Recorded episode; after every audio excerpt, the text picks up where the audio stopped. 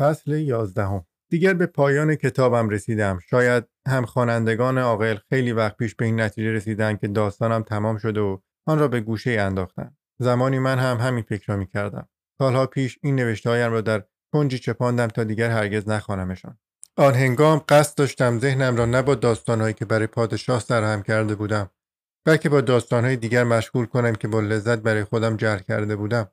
داستان‌های تاجری که گرگ شده و به میان آنها رفته، داستان‌های عشقی که در کشورهایی می‌گذشت که هرگز ندیده بودمشان، در بیابان‌های خلوت و جنگل‌های یخبسته. می‌خواستم این کتاب را، این داستان را فراموش کنم. پس از آن همه شایعه‌ای که شنیده بودم، آن همه ماجرا که از سر گذرانده بودم، شاید در این کار که می‌دانستم چندان هم راحت نیست موفق می‌شدم. اما 2 هفته پیش که فریب حرف‌های مهمانی را خوردم که به دیدنم آمده بود، دوباره کتاب را در دست گرفت.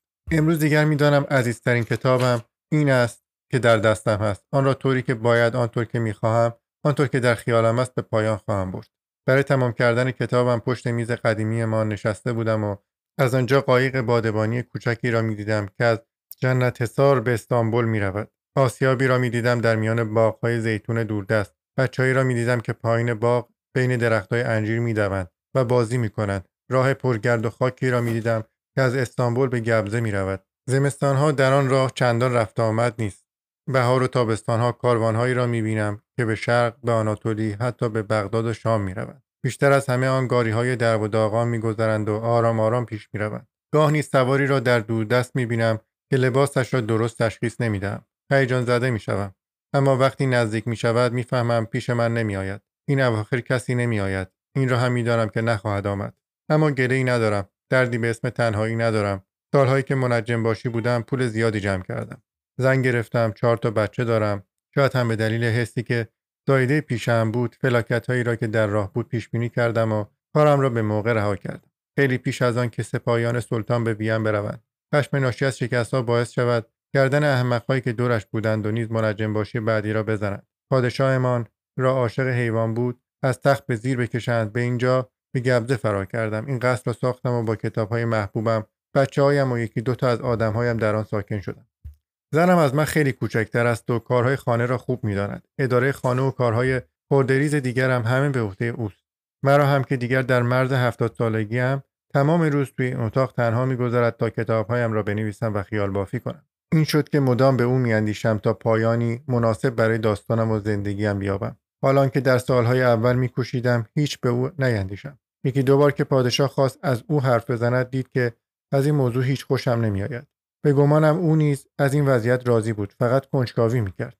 اما هیچگاه نفهمیدم که درباره چه و چقدر کنجکاو است. اوایل به من گفته بود نباید از این شرمسار باشم که تحت تاثیر او بودم. از او آموختم. گفت از اول میدانسته که تمام کتابها، تقویمها و پیشگویی‌هایی را که طی سالها به او تقدیم کردم او نوشته. وقتی همسرم به طرحهای سلاح ما مشغول بود که در باتلاق گیر کرد و ماند، این را به او گفته. این را هم میدانسته که او همانطور که من همه چیز را به او میگفتم، این را به من گفته. شاید هم آن موقع هنوز سر رشته را کاملا از کف نداده بودیم، اما حس میکردم سلطان مسلط‌تر گام برمی‌دارد. آن وقتا فکر میکردم پادشاه از من باهوش‌تر است. هر چیزی را که لازم است میداند. بازی در میآورد تا مرا خوب توی مشتش بگیرد. شاید احساس دین به او در این طرز فکر نقشی داشت. آخر مرا از آن هزیمت که در باتاق به فرجام رسید و از خشم سربازانش که شایعه نحوست هارشان کرده بود نجات داد. آخر برخی سربازانش که شنیده بودند کافر فرار کرده، کله‌ام را خواسته بودند. به گمانم اگر در سالهای نخست به صراحت میپرسید، همه چیز را برای سلطان تعریف میکرد. آن وقتا این شایعه که من خودم نیستم هنوز در نیامده بود. میخواستم درباره وقایعی که رخ داده بود با کسی حرف بزنم. دلم برای او تنگ شده بود. تنها ماندن توی خانه که سالها با هم در آن زندگی کرده بودیم اعصابم را خورد و خراب میکرد. جیبم پرپول بود. همان وقتها پایم به بازار برده فروش‌ها باز شد. ماها به آنجا رفتم تا اینکه یافتم آنچه را می‌جستم. سرانجام بیچاره‌ای را خریدم و به خانه آوردم که در اصل نه به من میمانست نه به او. شب وقتی به او گفتم همه چیز را به من یاد بده، از کشورت، از گذشته‌ات بگو، بدیهایت را بازگو کن، من بردمش جلوی آینه. از من ترسید. شب بدی بود. دلم به حال آن بیچاره سوخت. می‌خواستم صبح فردا آزادش کنم. قصتم گل کرد. بردمش بازار و برده فروش‌ها و پسش دادم. بعد تصمیم گرفتم ازدواج کنم و به اهل محل خبر دادم. چون فکر می‌کردند بالاخره مرا هم شبیه خودشان می‌کنند و سرانجام محله روی آرامش می‌بینند. شادمانه آمدند. من هم راضی بودم که شبیهشان شوم. خوشبین بودم. فکر میکردم شایعه ها تمام شده و سالها برای پادشاه هم داستان سرهم میکنم و با آرامش زندگی میکنم. زنم را با دقت انتخاب کردم. شبها برایم عود هم میزد. وقتی شایعه از نو شروع شد، اول گمان کردم بازی پادشاه است، چون فکر میکردم از مشاهده نگرانی من، از اینکه سوالهایی بکند که مرا در حیرت فرو ببرد، خوشش میآید. اوایل که بی مقدمه حرفایی مثل این میزد که آیا خودمان را خوب میشناسیم، آدم باید خوب بداند که کیست، چندان هم نگران نمیشدم. با خود میگفتم این سوالات جان فرسا را از عقل کل‌هایی یاد گرفته که به فلسفه یونان علاقه دارند و میان دلقک‌هایند که دوباره دور خودش جمع کرده. وقتی خواست چیزهایی در این باره بنویسم، آخرین کتابم را به او تقدیم کردم که از آهوها و گنجشک‌های حرف میزد که خوشبختند، چون اصلا درباره خودشان فکر نمی‌کنند و هیچ نمی‌دانند کیستند. وقتی شنیدم کتاب را جدی گرفت و با لذت خوانده، کمی آرام شدم. اما شایعه‌ها به گوش من هم رسید. می‌گفتند سلطان را احمق می‌شمارند، چون حتی شبیه کسی هم نیستم که خودم را جایش زدم. او لاغرتر و ظریف‌تر بود، اما من چاق شدم. وقتی گفته بودم هر چیزی را که او می‌دانست من نمی‌دانم، فهمیده بودند دروغ میگویم. میگفتند یک روز در گیرودار یک جنگ، پس از آن که نحوست پراکندم، فرار میکنم و درست مثل او اسرار جنگی را در اختیار دشمن میگذارم و شکست را سهل‌تر میکنم و غیره و غیره. برای محافظت خودم در برابر این شایعه ها که گمان میکردم سلطان درآورده، دیگر به مجالس بزم نرفتم. زیاد آفتابی نشدم، لاغر شدم و با دقت پرسجوی کردم و فهمیدم در آن شب آخر توی چادر پادشاه چه حرفایی زدند. زنم پشت سر هم میزایید. درآمدم خوب بود. میخواستم شایعه‌ها را، او را، گذشته را فراموش کنم و با آرامش کارم را پی بگیرم. نزدیک 7 سال تاب آوردم. شاید تا آخر میرفتم اگر اعصابم سالمتر بود و اگر حس نکرده بودم که اطراف پادشاه از نو پاکسازی خواهد شد. چون با گذر از درهایی که پادشاه به رویم گشوده بود، با فراموش کردن او خودم را در هویت قبلیم که میخواستم فراموشش کنم پیچیده بودم. اوایل به پرسش‌هایی درباره هویت که نگرانم میکرد، با پختگی جواب میدادم. میگفتم چه اهمیتی دارد که آدم کیست، مهم کارهایی است که میکنیم و خواهیم کرد. به گمانم پادشاه از این در به گنجه ذهنم وارد شد. وقتی خواست از کشوری که او به آنجا فرار کرده، از ایتالیا حرف بزنم، گفتم چیز زیادی نمیدانم. خشمگین شد و گفت او به من گفته که همه چیز را برایت تعریف کرده، تازه چرا میترسی؟ کافی است تعریفهای او را به یاد آوری. بدین ترتیب کودکی او را و خاطرات زیبایش را که قسمتی از آن در این کتاب نقل کردم، یک به یک از نو برای سلطان تعریف کرد. اوایل اعصابم آنقدر خراب نشده بود. سلطان آنطور که باید به حرفایم گوش میداد، انگار به حرفای کسی گوش میداد که شنیده‌هایش از کسی دیگر را نقل میکند. اما در سالهای بعدی جلوتر رفت. دیگر به حرفایم طوری گوش میداد انگار دارد به حرفای او گوش میکند. وقتی درباره جزئیاتی میپرسید که فقط او میتوانست بداند، میخواست که نترسم و جوابی را بدم که فوری به ذهنم میرسد. لکنت زبان خواهرش پس از کدام حادثه شروع شد؟ چرا به دانشگاه پادوا نپذیرفته بودنش؟ در اولین آتشبازی که در ونیز تماشا کرد، لباس برادر بزرگش چه رنگ بود؟ وقتی این جزئیات را طوری برای پادشاه تعریف می‌کردم که انگار خاطرات خودمند و در حال گردش با قایق بودیم، یا سر حوض نیلوفری ایستاده بودیم که پر از قورباغه بود، یا جلوی قفس نقره‌ای میمون‌های بیادب ایستاده بودیم، یا توی یکی از آن باغچه‌هایی بودیم که زمانی با هم در آن گردش کرده بودیم و پر بود از خاطرات مشترکشان. آن موقع پادشاه که از داستان‌ها و از بازی گل‌هایی که در باغچه حافظه‌مان می‌شکفت خوشش می‌آمد، به من نزدیکتر می‌شد. از او طوری حرف می‌زد انگار در پی دوستی قدیمی است که به ما خیانت کرده. همان هنگام گفت که خوب شد و فرار کرد، وگرنه با آنکه خیلی سرگرمش می‌کرده، بارها شده که تا به گستاخی‌اش را نیاورد و فکر کرده که دستور قتلش را بدهد. بعد بعضی حرفا زد که مرا ترساند، چون درست نمی‌فهمیدم درباره کداممان حرف می‌زند. اما حرفایش بویی از خشونت نداشت، با محبت. گفت روزهایی بوده که ترسیده تاب بیشوریش را نیاورد و فرمان قتلش را صادر کند. شب آخر هم کم مانده بود جلادها را صدا کند. بعد گفت تو گستاخ نیستی، خودت را عاقل‌ترین و زیرکترین آدم دنیا هم نمی‌دانی. سعی نمی‌کنی وحشت طاعون را به نفع خودت تعبیر کنی. با داستان پادشاهان خردسالی که روی میخ چوبی بزرگی می‌نشانندشان، خواب شب را بر کسی حرام نمی‌کنی. کسی نداری که پس از شنیدن خواب‌های پادشاه زود به خانه بروی و با مسخرگی آنها را برایش تعریف کنی. کسی هم نداری که با او بنشینی و داستانهای مزخرف و سرگرم کننده بنویسی تا سلطان را فریب دهی. وقتی به این حرفا گوش میدادم، مثل توی خواب گمان میکردم خودم و هر دومان را از بیرون میبینم. با ترس حس میکردم سر رشته را از دست دادم. اما در ماهای آخر سلطان مدام میگفت انگار میخواست دیوانه‌ام بکند. تو مثل او نیستی، مثل او ذهنت را با سفسطه‌هایی پر نمیکنی که ما را از آنها جدا میکند. شیطان من اکنون با اوست. شیطانم که سالها قبل در آتش بازی که با هم راه انداخته بودیم و پادشاه 8 ساله پیش از آن که با ما آشنا شود در آن سوی ساحل به نظاره‌اش نشسته بود، به خاطر او شیطانی را که در آسمان تاریک است به پیروزی رساند. با او در دیاری رفته که تصور می‌کند در آنجا دلش آرام می‌گیرد. بعد حین گردش‌هایمان توی باغچه، سلطان با دقت می‌پرسید آیا باید پادشاه بود تا فهمید آدم‌ها در 4 اقلیم و 7 گوشه عالم شبیه همند؟ با ترس سکوت می‌کردم. انگار برای شکستن آخرین مقاومتم باز می‌پرسید آیا بهترین دلیل برای اینکه بفهمیم آدم‌های همه جا شبیه همند این نیست که می‌توانند خود را جای همدیگر بزنند؟ دیگر گند کار درآمده بود.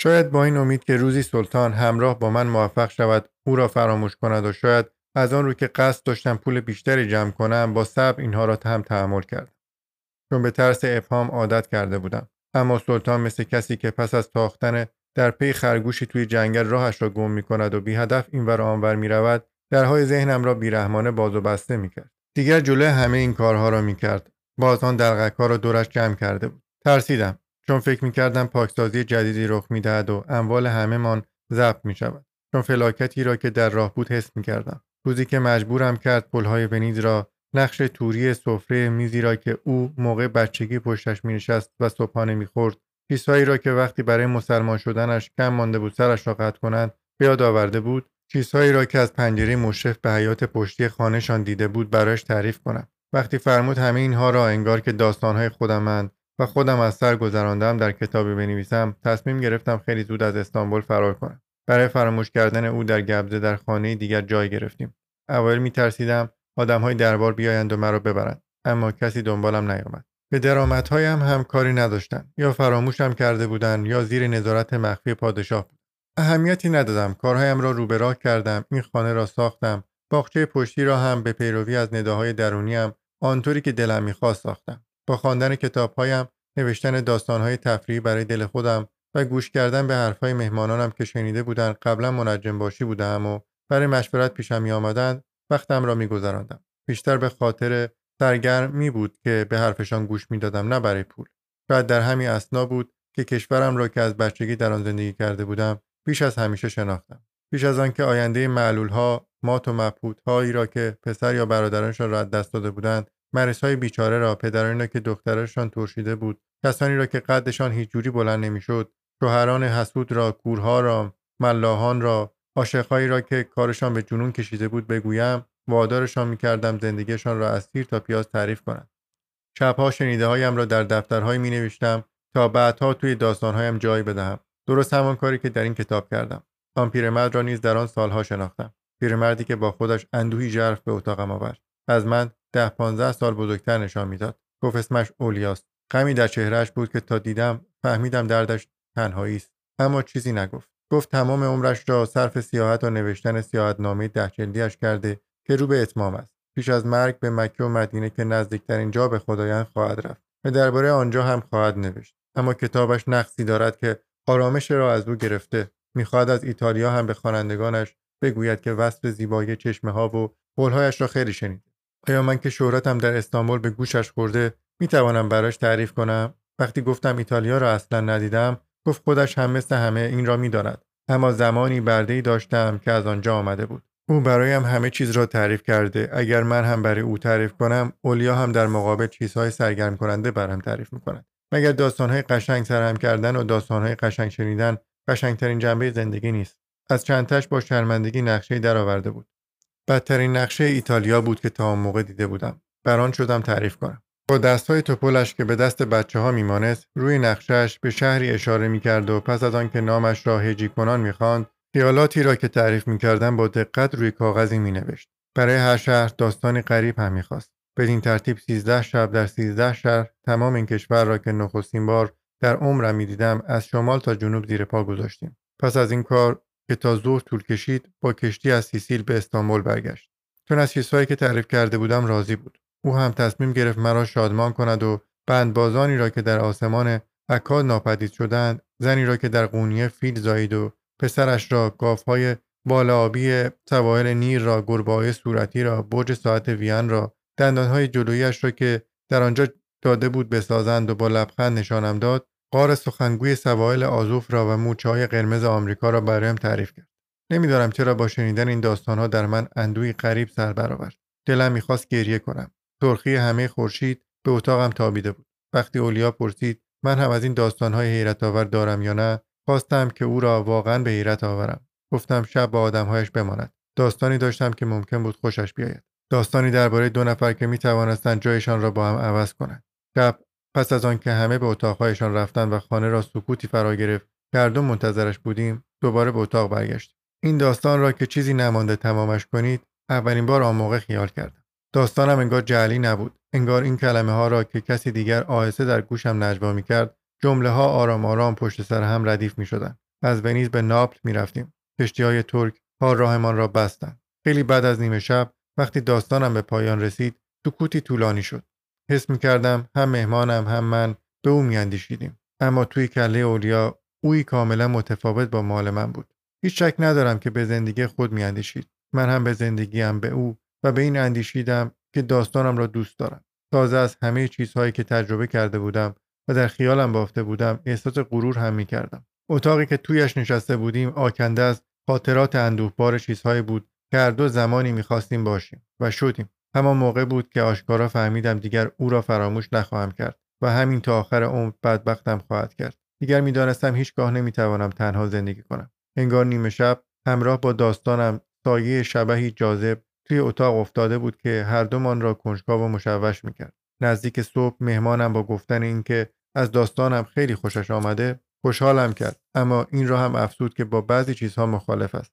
شاید برای رهایی از خاطره جانفرسای هر دومان، برای بازگشت فوری به زندگی جدیدم، با علاقه به حرفایش گوش دادم.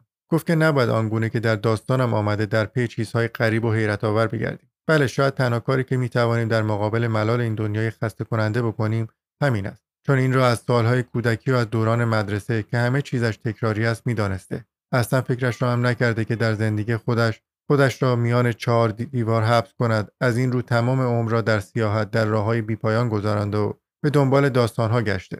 اما بعد روی زمین در پی چیزهای غریب و حیرت آور بگرد، نه در درون خودمان. کاویدن درونمان، زیاد اندیشیدن درباره خودمان بدبخت ما میکند.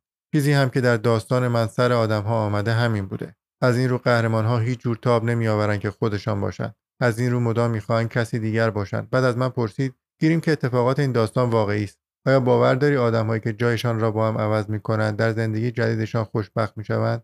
سکوت کردم. بعد نمی‌دانم چرا یکی از قسمت‌های داستانم را به یاد آوردم. نباید دستخوش امیدهای برده‌ای اسپانیایی شویم که دستش قطع شده، وگرنه با نوشتن داستان‌های آنگونه، با گشتن به دنبال چیزهای غریب در درونمان، ما هم کسی دیگر می‌شویم. خدای نکرده خواننده‌هایمان هم. بعد گفت حتی نمی‌خواهم به آن دنیای وحشتناکی بیاندیشم که در آن آدم‌ها مدام از خودشان، از جنبه‌های غریبشان حرف می‌زنند و کتاب‌ها و داستان‌ها هم مدام این را بازگو می‌کنند. من می‌خواستم از این رو وقتی این پیرمرد ریزنقش که در عرض یک روز به او علاقه‌مند شده بودم، وقت طلوع آفتاب برای رفتن به مکه آدم‌هایش را جمع کرد و سبکبال به راه افتاد. زود نشستم و کتابم را نوشتم.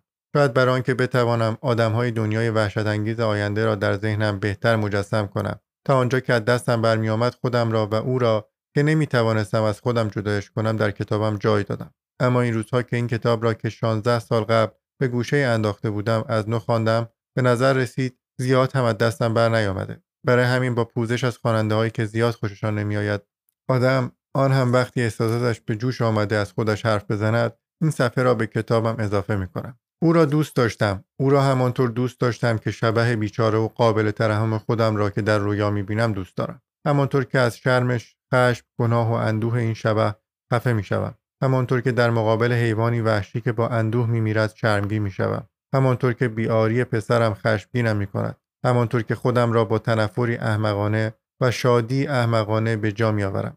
شاید هم بیشتر اینطور دوست داشتم. همانطور که به دست و پایم عادت کردم که مثل پاهای حشره بیهوده پیچ و تاب میخورد. همانطور که اندیشه‌هایم را میدانم که هر روز در دیوارهای ذهنم پژواک میکند و خاموش میشود. همانطور که بوی بیمانند نمی را که تن بیچاره‌ام ترشح می کند، موهای فرسوده، دهان زشت و دستهای صورتیم را می شناسم که قلم را گرفتند، از این رو نتوانستند فریبم دهند. پس از آنکه کتابم را نوشتم و برای فراموش کردن او به کناری انداختم، شایع پراکنی‌ها و بازی‌های کسانی که شهرتمان را شنیده بودند و می‌خواستند از آن سود ببرند، هیچگاه گولم نزد. می‌گفتند در قاهره زیر بال حمایت یک پاشا طرح سلاحی جدید را می‌ریزد. وقتی قشونمان در دروازه‌های وین مغلوب شده توی شهر بوده و به دشمن راه یاد می‌داده که زود شکستمان بدن. او را در ایرینه در کسوت گده‌ها دیدند، در نزاع بین اصناف که به تحریک خودش شروع شده بوده. لحاف‌دوزی را با چاقو زده و بعد آب شده رفته توی زمین. در یک قصبه دورافتاده آناتولی پیشنماز مسجد شده. یک توقیتخانه درست کرده. کسی که اینها را تعریف می‌کرد قسم می‌خورد راست می‌گوید. برای ساختن برج ساعت شروع کرده به پول جمع کردن. در اسپانیا که در پی طاعون به آنجا رفته کتاب‌ها نوشته و ثروتمند شده. حتی گفتند توطئه‌های سیاسی را که پادشاه بیچاره‌مان را به زیر کشید او رهبری می‌کرد. در روستاهای اسلاو مثل کشیش مسروع و افسانه‌ای که همه احترامش را نگه می‌دارند، با گوش دادن به اعتراف‌های واقعی که سرانجام به آنها دست یافته، کتاب‌های دلهره‌آور می‌نوشت. در آناتولی می‌گشته، می‌گفته که پادشاه‌های احمق را سرنگون خواهد کرد و گوری را با پیشگویی‌ها و شعرهایش سرک کرد و دنبال خودش می‌کشانده. مرا هم نزد خودش دعوت می‌کرده. در آن 16 سال که برای فراموش کردن او، برای آنکه بتوانم با دنیای وحشتناک آدم‌های وحشتناک آینده سرگرم شوم و برای لذت بردن از خیال‌هایم داستان‌ها می‌نوشتم. شایعه‌های دیگری هم از این دست شنیدم، اما هیچ یک را باور نکردم. نمی‌دانم سر دیگران هم می‌آید یا نه. گاه وقتی آن چهار دیوار مشرف بر خلیج را برای یکدیگر زندان می‌کردیم، گاه وقتی چشم انتظار دعوتی از یک قصر یا از دربار بودیم، گاه وقتی از همدیگر با ذلت متنفر می‌شدیم، گاه وقتی می‌خندیدیم و برای پادشاهمان رساله دیگر می‌نوشتیم. در زندگی روزمره یک آن هر دومان اسیر جزئیاتی کوچک می‌شدیم. سگ خیس که صبح با هم دیده بودیم، آرایش هندسی پنهان در شکل و رنگ ردیف درخت‌هایی که بین دو درخت پنهان کرده‌اند، اشتباهی لفظی که تقارن حیات را آشکار می‌کند. الان بیشتر از همه دلم برای اینها تنگ می‌شود. به کتاب سایه‌ام برگشتم، کتابی که گمان می‌کردم سالها، شاید هم صدها سال بعد از مرگش آدمی کنجکاو بخواندش که بیش از ما در خیال زندگی خودش است. کتابی که در اصل اگر هم کسی نخواندش برایم مهم نیست و از این رو اسم او را پنهانی در آن شاید نه زیاد عمیق دفع کردم. به کتاب سایه‌ام برگشتم تا شب‌های طاعون را، کودکیم را در ادیرنه، ساعت خوشی را که در باغ‌های پادشاه گذراندم و آن لرزشی را دوباره خیال کنم که به گمانم وقتی نخستین بار او را با آن حال و روز بیریشش در قصد پاشا دیدم، در پشتم حس کردم. همه می‌دانند برای دوباره به دست آوردن زندگی و خیال‌های از دست رفته باید دوباره آنها را خیال کنیم. من داستانم را باور کردم. کتابم را با تعریف کردن روزی به پایان می‌برم که تصمیم گرفتم تمامش کنم. 2 هفته پیش که دوباره پشت میز ما نشسته بودم و می‌کوشیدم داستانی دیگر خیال کنم، سواری را دیدم که از سمت استانبول می‌آید. این اواخر کسی پیشم نمی‌آمد تا از او خبر بیاورد. شاید هم چون چیزی به آنها بروز نمی‌دادم. فکر نمی‌کردم از این به بعد هم کسی بیاید. اما تا آن مسافر را با آن شنل عجیب و چتری در دست دیدم، فهمیدم پیش من می‌آید. پیش از وارد شدن به اتاقم شنیده بودم، اگر نه به اندازه او، اما با همان اشتباه‌های او، ترکی حرف می‌زد. اما تا آمد توی اتاقم شروع کرد به ایتالیایی حرف زدن. وقتی دید اخم کردم و جوابش را نمیدهم، با آن ترکی آب نکشیده‌اش گفت که گمان کرده من کمی ایتالیایی می‌دانم. بعد تعریف کرد اسمم را، این را که کیستم، از او شنیده. او پس از برگشتن به ایتالیا درباره اتفاقات باور نکردنی که میان ترک‌ها برش رخ داده، درباره آخرین پادشاه ترک‌ها، حیوان‌ها را دوست داشته و رویاهای این پادشاه، درباره ترک‌ها و طاعون، درباره قواعد پیکار و دربارمان انبوهی کتاب نوشته.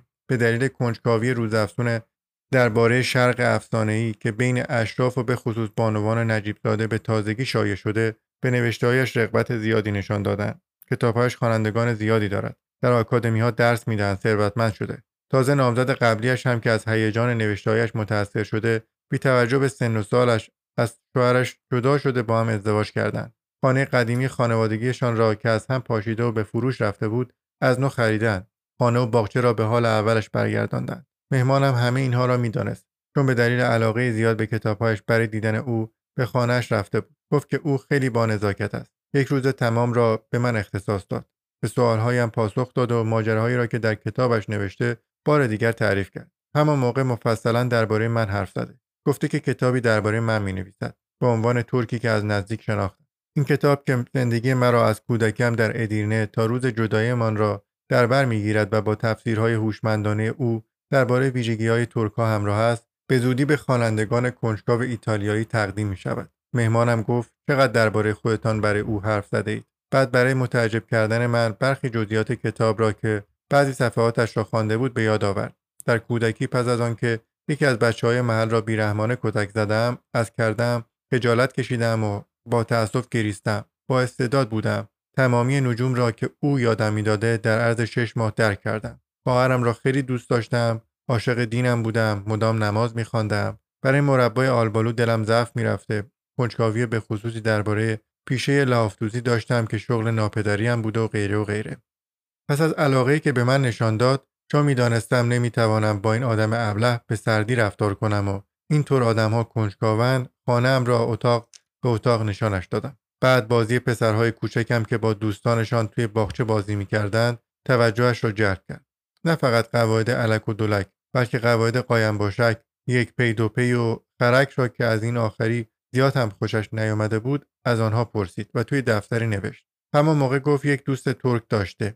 چون کار دیگری نداشتیم، بعد از ظهر بردمش تا باغچه. بعد گبزه و خانه‌ای را نشانش بدم که سالها قبل با او در آن مانده بودیم. در اسنای گردش باز همان حرف را زد. وقتی در سردابمان که خیلی کنجکاوش کرده بود، بین شیشه‌های مربع و ترشی و خمره‌های روغن زیتون و سرکه با احتیاط راه می‌رفتیم، چشمش به تابلوی رنگ روغنی افتاد که داده بودم نقاشی ونیزی از چهره‌ام بکشد. کمی جلوتر رفت و انگار که دارد رازی را فاش می‌کند، نجواکنان گفت او یک دوست واقعی ترک نداشته و درباره ترک‌ها چیزهای زشت نوشته. نوشته که ما دیگر توی سرازیری افتاده‌ایم. از توی کلمان طوری حرف زده که انگار دارد درباره گنجی کثیف و پر از چیزهای کهنه حرف می‌زند. میگفته که خلاص نمی‌شویم، برای نجات یافتن چاره‌ای نداریم جز اینکه فوری در برابر آنها سرخم کنیم. میگفته که از این به بعد تا صدها سال نخواهیم توانست کاری بکنیم جز تقلید کسانی که در برابرشان سرخم کردیم. برای اینکه کشش ندهد گفتم اما او میخواست ما را نجات بدهد. فوری گفت بله، برای همین سلاحی هم ساخته، اما او را نفهمیدیم. وسیله در صبحی می‌آلود مثل لاشه یک کشتی ترسناک دزدان دریایی که در طوفان به صخره‌ها می‌نشیند، به باطلاقی نفرت انگیز گیر کرده و مانده. بعد افسود بله، خیلی دلش می‌خواست نجاتمان بدهد، خیلی. این به آن معنا نیست که او بدی شیطانی نداشته. اصلاً همه نابغه‌ها اینطوری‌اند. همینطور که تابلوام را در دستش گرفته بود و با دقت و از نزدیک نگاهش می‌کرد، زیر لب چیزهایی درباره نبوغ می‌گفت. اگر او اسیر ما نمی‌شد و در کشورش می‌ماند، حتی لئوناردوی قرن 17 هم می‌شد. بعد موضوع بدی را که خیلی دوستش داشت دوباره پیش کشید. یکی دو بدگویی مالی زشت را تعریف کرد که پشت سر او می‌گفتند و به یادش نمانده بود. بعد گفت عجیب این است که شما اصلاً تحت تاثیر او قرار نگرفتید. گفت که مرا شناخته و خوشش آمده. حیرتش را بیان کرد. نمیتوانم بفهمم 2 نفر که آن همه سال با هم زندگی کردند چطور میشود اصلا شبیه هم نباشند. همانطور که میترسیدم تابلوام را نخواست. پس از آن که سر جایش گذاشت از من پرسید میتوانم لحاف‌ها را هم ببینم؟ بیهوده گفتم کدام لحاف‌ها؟ با تعجب پرسید که مگر در اوقات بیکاری لحاف‌دوزی نمی‌کنم؟ همون موقع تصمیم گرفتم کتاب را که 16 سال بود به دست نگرفته بودم نشانش بدم. خیلی هیجان زده شد. گفت میتواند ترکی بخواند و البته که کتابی مربوط به او خیلی کنجکاوش میکند. رفتیم بالا به اتاق کارم که مشرف بود به باغچه پشت میز ما نشست. کتابم را بعد از 16 سال انگار که دیروز رهایش کرده بودم در کنجی که چپانده بودمش یافتم. باز کردم و مقابلش گذاشتم. ترکی را هرچند آرام آرام میتوانست بخواند. پیش از آن که از دنیای قرص و محکمش که در همه سیاها دیده بودم و عصبانی هم میکرد جدا شود، با ولع حیرت زده شدن توی کتابم غرق شد. تنهایش گذاشتم. رفتم به باغچه. روی تخت حصیری جایی نشستم که بتوانم از پنجره باز ببینمش. اولش خیلی سرحال بود. از پنجره گفت معلوم میشود که اصلا پایتان را هم به ایتالیا نگذاشتید. اما بعد مرا فراموش کرد. 3 ساعت آنجا توی باغچه نشستم و منتظر شدم تا کتاب را تمام کند. هر از گاهی نیز زیر چشمی نگاهش میکردم. آخرهای کتاب فهمیده بود. چهرهش پریشان بود. یکی دوبار اسم قلعه سفیدی را فریاد زد که پشت باطلاقی بود که سلاحمان را برید.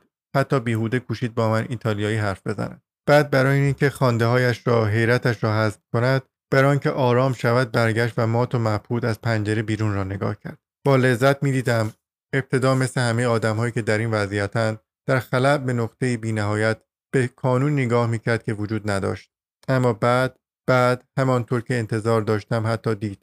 این بار از توی چارچوب پنجره به چیزهای نگاه میکرد که میدید. نه همانطور که خواننده‌های عاقل هم فهمیدند، آنقدرها هم که فکر میکردم احمق نبود. همانطور که انتظار داشتم با هرس شروع کرد به ورق زدن کتابم. میگشت. من هم با کیف منتظر بودم تا پیدایش بکند. سرانجام چیزی را که دنبالش بود پیدا کرد و خواند. بعد دوباره از آن پنجره که به باغچه پشتی خانه‌ام باز میشد، به چیزهایی نگاه کرد که میتوانست ببیند. البته که خیلی خوب میدانستم چه میبیند. روی میز توی سینی صدفکاری شده هلو گیلاس بود. پشت میز تختی حصیری بود. روی آن بالش‌های پر گذاشته بودند که همان رنگ سبز چارچوب پنجره را داشت. من که در مرز 70 سالگی بودم آنجا نشسته بودم. کمی آن طرفتر چاه را که کنارش گنجشکی نشسته بود و نیز درختان زیتون گیلاس را میدید. پشت آنها درخت گردویی بود که به یکی از شاخه‌های بلندش تابی بسته بودند. تاب در نسیم به آرامی تکان می‌خورد. پایان متن اصلی.